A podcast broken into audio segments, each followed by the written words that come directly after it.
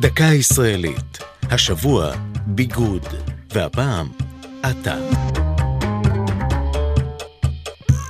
כובע טמבל כחול, חולצה לבנה מכופתרת ומכנסי חקי קצרים. מי שעומד מאחורי התלבושת הצברית הידועה הוא מפעל הטקסטיל עטה. את המפעל יסד באמצע שנות ה-30 אריך מולר, תעשיין טקסטיל יהודי שעלה ארצה מצ'כוסלובקיה. המפעל נקרא בשם הכפר הערבי עטה, שבשטחו הוקם, ולימים הפך לקריית עטה. מולר עצמו סיפר שכאשר הסופר ש"י עגנון בא לביקור בביתו והתעניין במפעל החדש, הוא התעקש למצוא הסבר מספק יותר למשמעות השם, וקבע שעטה יהיה קיצור של אריגים תוצרת ארצנו. וכך היה. המפעל החזיק גם רשת חנויות שהלבישו את אזרחי המדינה, מנער ועד זקן, במשך 50 שנה.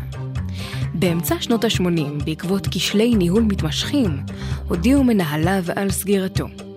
עובדי עטה פתחו אז במאבק עיקש, שסיסמתו הייתה היום זה עטה, מחר זה אתה. למרות המחאות נסגר המפעל, וסופו סימל את סיום התקופה החלוצית התמימה של ראשית מדינת ישראל.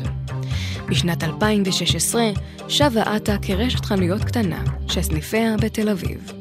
זו הייתה דקה ישראלית על ביגוד ועטה. כתבה שירה אל-עמי, ייעוץ הדוקטור דליה בר-אור, ייעוץ לשוני הדוקטור אבשלום קור.